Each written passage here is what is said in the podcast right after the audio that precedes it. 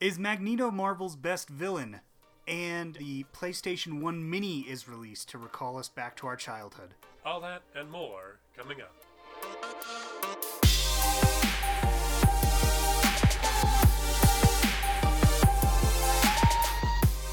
Hello and welcome to the half-assed approach. I am Quint, I'm Harrison. and today we're going to talk about a few different things, and of course we're going to be doing it a bit half-assed. All right. Let's just start with Magneto. You mentioned last week um, Uh-huh. we were talking about Thanos, and he kind of Thanos, Thanos. How do you pronounce that? It's Thanos. Thanos. I Uh, am so off. Thanos. Thanos! Thanos is like Anus's weird drunk cousin or something. You can go stick that in your Thanos. Thanos. All right. So you mentioned that Thanos was. I can't even. You mentioned last week that Thanos, in such a way, is kind of a, what you called a good villain. And you also mentioned Magneto. Yeah. So- So, Magneto's whole purpose is he wants to bring he wants to bring mutants and the discrimination against mutants, but he doesn't want to do it in a peaceful way. He thinks that mutants are the inevitable next evolution of humans, just as the link between our common ancestor between us and chimps, Homo sapien evolved and took over the previous Neanderthals. Um, he believes that the X Men or mutants um, should be in charge and taking over the humans. Um, the thing is, though, Magneto does a lot of dumb, st- uh, evil things, or on- the surface look evil, but you have to look at his intentions. So, in his own mind, he's doing it for the quote unquote greater good. He's doing it to help people that he sees as, oh, these people are being discriminated against, they're being treated so unfairly, so this is the only option, the final solution, if you will. For example, in the in the Days of Future Past episode, he Such goes an awesome title. so great and such a, Days of Future Past. and such a good storyline. Um, the actually Professor X helps helps him with that. Let me try this again. Bad example. no, I don't because this is the half-assed podcast, and I don't come prepared. Um, Not even half-assed apparent. not not even half-ass. I'm like a quarter-assed right now. Quarter ass. I'm a quarter-assed right now. Hello, my name is Quentin. Welcome to the Quarter Ass Show. Quarter ass. I might be able to, yeah, save, you Save on this save one. my quarter-ass. Yep. Um, in uh, X Men First Class, Mhm. there is. Oh damn. No. Okay, that wasn't. See, it's harder than it looks, isn't it? Well, okay. Well, in the very first one made by what's his name, Bryan Singer, Yes. Magneto he sticks the device in the Statue of Liberty, and it's Mhm. kind of a similar thing where he's trying to make people into mutants. That's right. Yes. So he's not, and I guess in that situation, he's not actually trying to kill anybody. He's just trying to make everybody the same.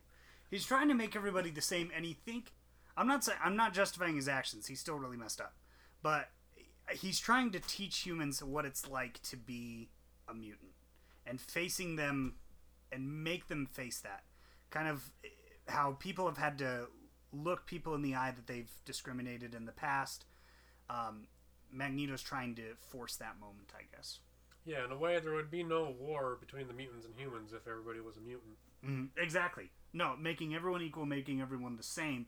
Just a little history here. When the X Men comics were written, they were largely a parallel to the civil rights era, sort of thing. Mutants were representative of the civil rights activists and African Americans in the South, where Jim Crow laws were and things. You had Magneto, who was more of a Malcolm X type character, who uh, was in favor of violence to meet these political ends and then compared to Professor X, who's more of a Martin Luther King character, who preferred to go through the legislative political process to make social change. And I think that those historical parallels are really, really interesting, especially because the X Men comics were written specifically for that. That is very interesting. I never thought of it that way. I never. I don't think I would have in a million years have made that connection. But that's very. That's awesome. Yeah. If you look back in history, Malcolm X thought he was the I mean, thought he was doing it right. And Martin Luther King and Malcolm X had an interesting historical relationship, very similar to Professor X and Mag- and, Ma- and Magneto. Professor X and Magneto have a lot of mutual respect for each other because they know that um, they're both going towards the same goals. For example, I I can't remember. It's in one of the movies. I believe it's in the first or second one. Um, one of Magneto's minions, goes up to Magneto and he said the minion says something bad about Professor X, and Magneto says, "Hey, watch your mouth about Pro- Professor X. He's done more for mutants than anyone alive." A very half-ass paraphrasing on my part. um, but basically, it shows that yes, they're opponents, yes, they're enemies, but they know that they each want the same thing. And so I think, and that's why I like Magneto as a villain. He does bad stuff, but in behind it all, you know why he's doing it, and you know that he's coming from a good place. He's just doing it the wrong way. Just a little misunderstood. Mm-hmm. But I do love how they have this like mutual respect for each other. Mm-hmm. Looking at X Men First Class, when they first met, they were they had a common goal. They were working together.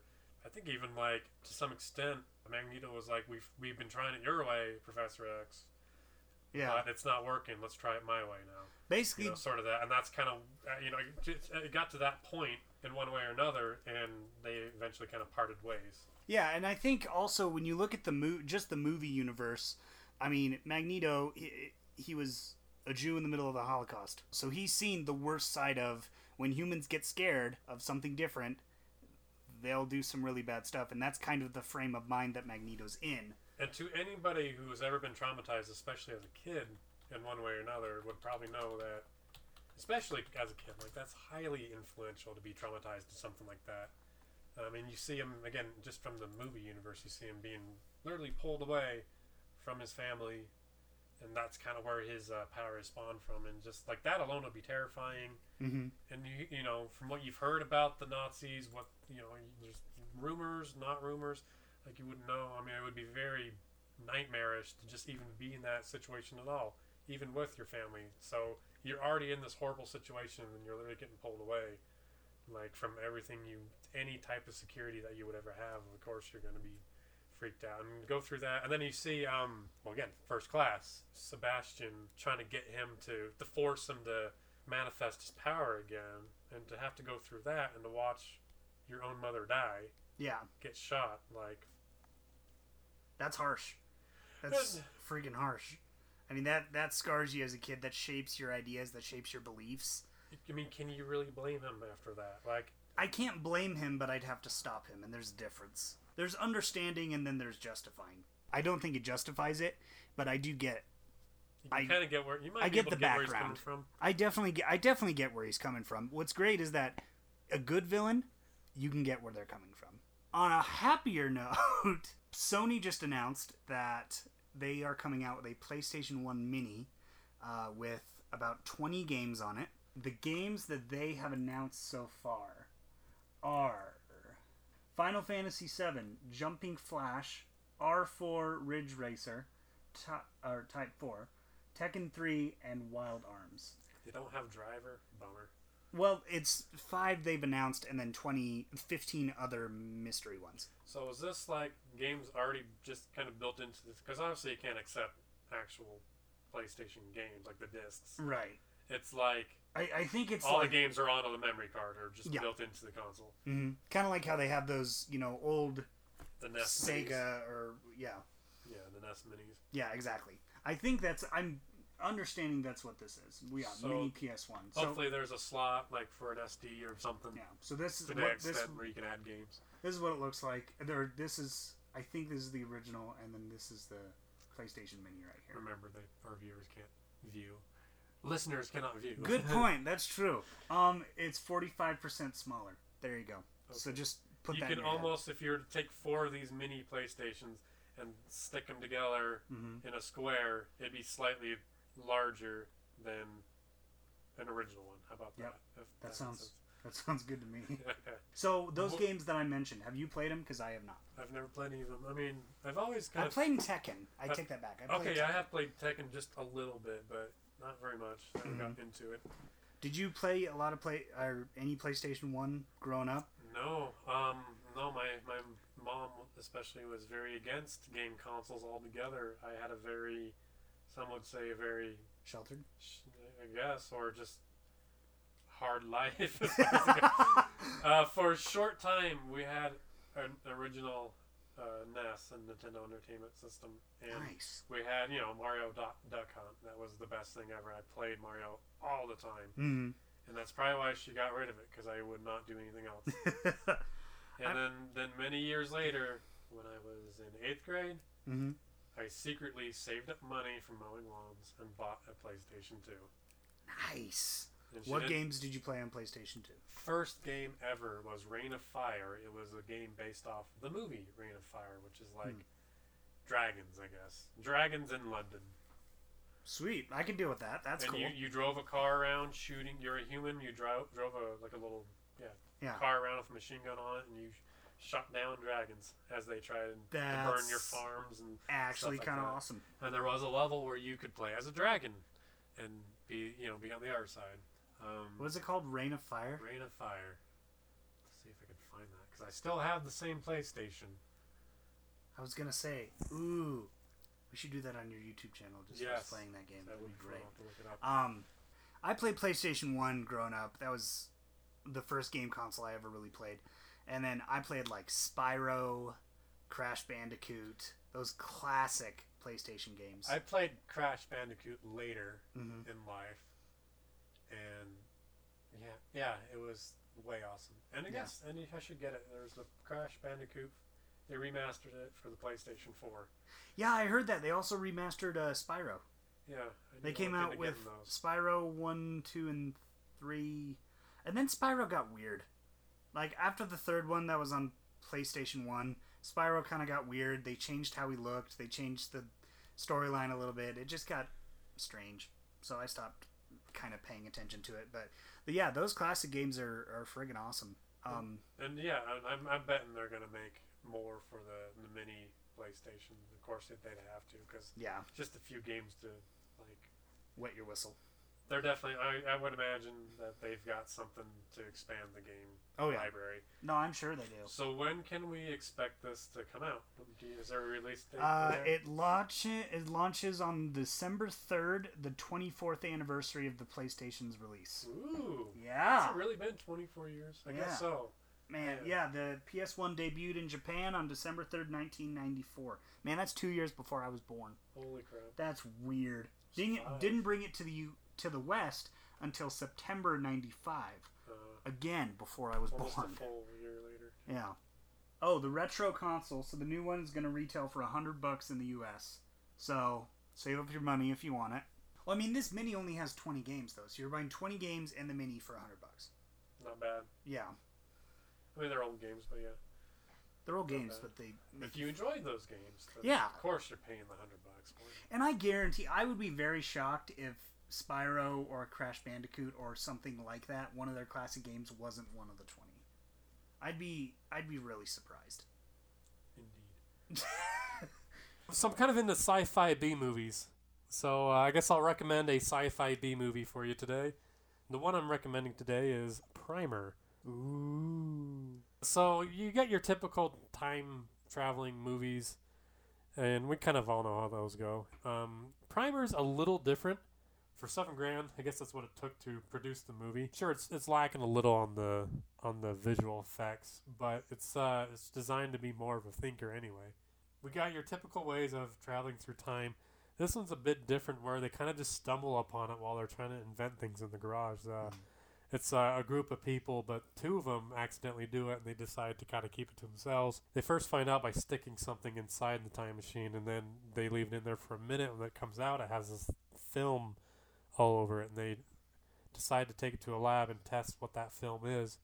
Come to find out, it's just like a type of fungus that's everywhere, but it's just kind of slow growing. Apparently, it would take years for uh, for this amount of fungus to grow on on the the little Russian doll thing. So, and they come to find out that uh, an object goes inside the machine at point A, as they call it, and then it comes out at point B, and that's uh, a minute later. But uh, for some reason, as time goes in there, it will just circle back on itself. Uh, so, and eventually, at a certain point, it will just come out on its own, and they realize it's always after a certain amount of time. So basically, that was just this very small one that they built. They decided to make it bigger, so big enough that one of them could go in it. But then, of course, you know, it's not that entertaining unless there's some sort of issue, and that's, and it definitely gets into some issues you might run into while doing this type of time traveling. Admittedly, the whole film is kind of hard to follow, I think uh, part of that's just because of um, I think they could have edited it better. I mean, they they must have done decently well. I mean, their budget was seven thousand. The box office they made eight hundred and forty-one thousand. There's definitely a cult following there. So I guess that leads me to think: if you were able to go back in time like that, would you be looking at the stocks? Oh, for sure. Oh, Who would? I'd be I'd be like Biff in oh, you'd Back be to the you'd be Future. Biff. Oh yeah. I guess another thing I'll, I'll give away too is they end up doing this like on a daily basis. So like every day they'll live a day, but then they also go back and live it again, and they do this for a while. And this is actually starts to uh, they start to have issues with this. Uh, but I'll, I'll let you uh, figure out what those are. Um, so yeah, Primer, go check it out. I don't even know where you'd find it. Looks like it's available on YouTube for two ninety nine, Amazon Prime for two ninety nine, Google Play for two ninety nine, or it's just available on YouTube. So go check it out by go stream it. I'd highly recommend it. Try to follow it. Uh, yeah. Good luck following it, I guess. And uh, there you go. Well, I think that about does it for today. Not a lot of topics, but definitely some interesting ones. Don't forget to check out our Patreon. Patreon.com forward slash half ass. One word. Patreon.com forward slash half ass. If you want to give us money, um, we it, thank you. Yeah, give us money. Greatly appreciate it. Yeah. The money would be going towards uh, just better equipment because It would also be good. Yeah, it would also be going towards possibly a third mic. We'd love to have some guests on to discuss some more topics. You know, just to mix it up. just to mix it up if you ever get tired of hearing my sexy voice. So you feel free to do that if you want. Um, You know I'm not going to now. no, I'm Anytime somebody says delete that. yeah. anyway, all right, we'll see you guys next week.